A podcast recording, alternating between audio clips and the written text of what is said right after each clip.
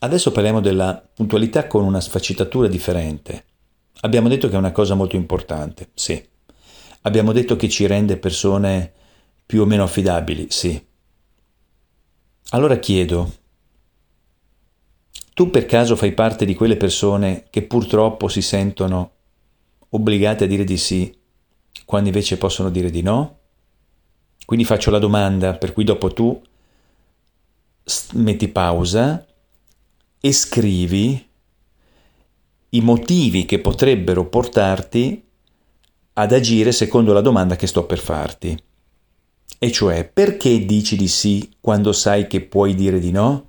Ripeto, perché a fronte di una richiesta esterna che ti fa il mondo sia nel lavoro che nella vita privata, perché chi soffre di questo problema è a 360 gradi, quindi il mondo esterno ti fa una richiesta in qualche modo, tu sai che puoi dire di no, che quindi non avresti dei danni pazzeschi, puoi dire di no, invece dici di sì.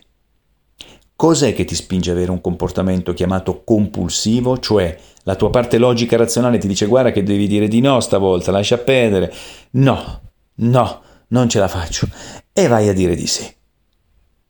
E come hai detto di sì sei già incazzato perché sai che poi perderai quella cosa che avevi deciso di fare, non sarai poi disponibile per quell'altra persona che gli avresti detto che ci saresti stato, non riesci più a passare dove avevi detto che saresti passato e a volte ti perdi pure il weekend perché per dire di sì ti sei incasinato addirittura il weekend, il sabato e la domenica. Allora ferma, metti pausa, prendi un foglio, nel caso il taccuino di cui spesso parliamo, la tua penna o matita e metti giù e scrivi per quali motivi dico di sì quando posso dire di no? Dopo che hai fatto questo, rimetti il play e vediamo se coincidono i tuoi punti con quelli che io ho raccolto in questi anni. Si dice di sì quando si può dire di no per semplicità, è più facile dire di sì, non lo devi spiegare. Tu hai mai sentito dire a uno che a quando gli rispondi sì quello ti chiede ma perché mi hai detto di sì? Io non l'ho mai sentito. Quando invece dici di no a qualcuno, quello si ferma e dice: Ma scusa, perché mi hai detto di no? E devi spiegarlo, argomentarlo, giustificarlo. Uh, quindi uno non c'ha voglia, non ha a volte le capacità relazionali. Quindi, secondo punto, mi mancano le capacità relazionali per gestire un no. Faccio fatica a gestire i micro conflitti, i disagi Altro motivo per cui l'altro che non è contento ti produce una sorta di ostacolo, di microdisagio, di distonia. Tu non hai capacità o voglia di gestirli, non hai risorse e lasci perdere. Dici di sì, dici così faccio prima. Sì, apparentemente è vero, fai prima. Poi ti dico perché apparentemente.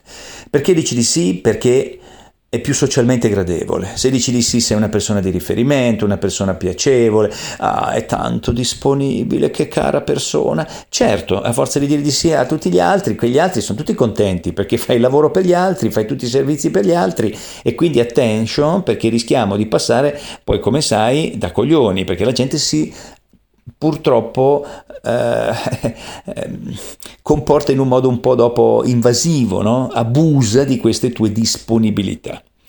Perché dici di sì? Perché è un modo per poi essere letti come iperefficienti. Se ricordi i primi audio, io dicevo Wonder Woman per le femmine e Superman per i maschi. Faccio io, ci penso io, lascia lì, me ne occupo io, ma certamente, ma sì, certo, vedrai. E quindi questo senso di quasi onnipotenza che poi inconsciamente ci fa sentire fighi, forti, importanti. Altro motivo per cui dici di sì, l'essere riconosciuto, l'essere apprezzato, l'essere cercato. Eh, questo ci aiuta a pensare di essere importanti per gli altri, quindi la paura del rifiuto è una delle cose che più temiamo, per cui essere accettati e riconosciuti ci abbassa i livelli di inquietudine. Perché diciamo di sì per erroneo senso di obbligo, ci hanno educato a dire di sì a prescindere. Guarda che se te lo chiede tuo padre, se te lo chiede tua madre, se te lo chiede tuo figlio, se te lo chiede una persona anziana, se te lo chiede eh, un, un tuo capo, un tuo cliente, un tuo collaboratore, insomma c'è sempre qualcuno che ha precedenza su di noi. E allora sarà sempre vero? È proprio così? Probabilmente no. Non riesco a dire di no, quindi perché dici di sì? Per timidezza, scarsa autostima, non c'è forte equilibrio nella centratura del sé, temi che succedano cose di una certa importanza e gravità, non le sai gestire, vai in crisi, in inquietudine, in ansia, dici di sì per abbassare il livello e favorire riprist- il ripristino di un equilibrio interiore. Ok, questi sono i più diffusi, se ce n'è qualcuno che eh, ritieni sia uno dei tuoi motivi, segnali in modo tale da sapere su cosa andare a lavorare domani che vuoi migliorare e potenziare questa capacità. Perché? Perché ricordati la frase con cui chiudiamo questo audio, tanti più sì dirai, tanti più no farai.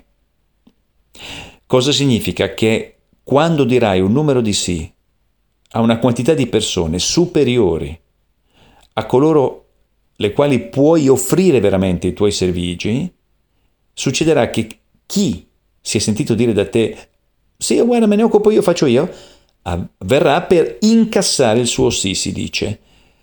E tu dovrai dire, ma guarda, scusa, non ho fatto in tempo, non ce l'ho fatta. E l'altro ti dirà, come non ce l'hai fatta? Mi avevi promesso che... E in automatico ti dirà, allora io di te non mi posso più fidare. Per cui rimani fregato due volte, non hai fatto ciò che avevi promesso e addirittura vieni pure additato come soggetto inaffidabile.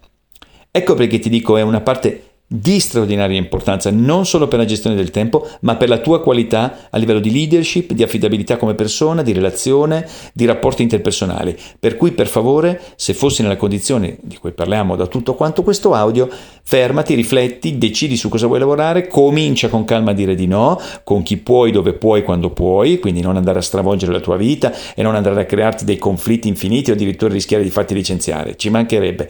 Con calma, dove puoi, quando puoi, con chi puoi poi, ma cominciare a fare dei passi comunque paragonati alla tua gamba, come si dice, quindi mai strafare, ma fare, per vedere come stiamo, se stiamo meglio, se funzioniamo meglio, se cominciamo ad alleggerirci. Buon lavoro!